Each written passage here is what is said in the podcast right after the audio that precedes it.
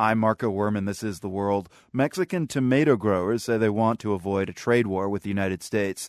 That's why they're offering to raise their minimum prices for export to the U.S.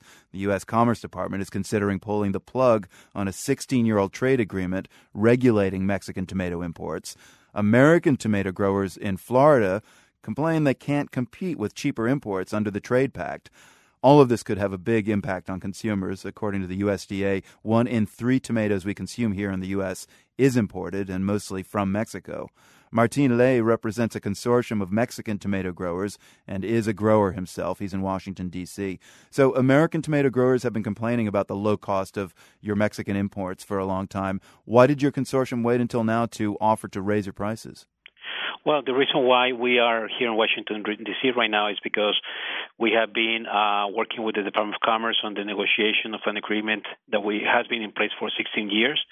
This agreement was going to be ending at the end of this year, so we needed to negotiate this agreement anyways. Mm-hmm. Um, they claim that the agreement has not been good for them, but we have been proving year after year into the Department of Commerce and also to the U.S. industry that the agreement has been good for everybody. We have been able to provide a better tomato in the marketplace. We have been able to invest in new technologies that have made us better tomato growers and better use of technology has made us also much more efficient. What if the agreement is scrapped in Washington? What happens to your tomatoes from Mexico?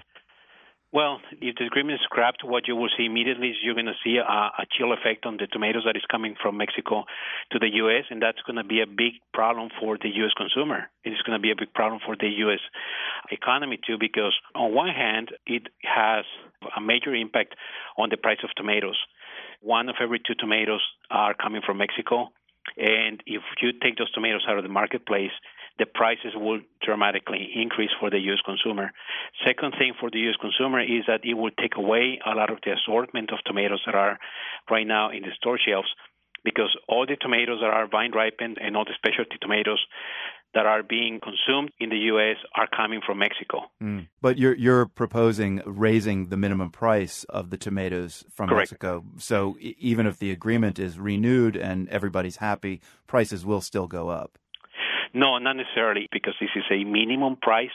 It's a floor price that is designed to prevent that when the markets drop, that the price of the tomatoes does not go to a level that could cause injury to the domestic industry. Martin Ley represents a consortium of Mexican tomato growers who are now offering to raise their prices to avoid a trade war with the United States. Martin, thanks for speaking with us. Thank you very much.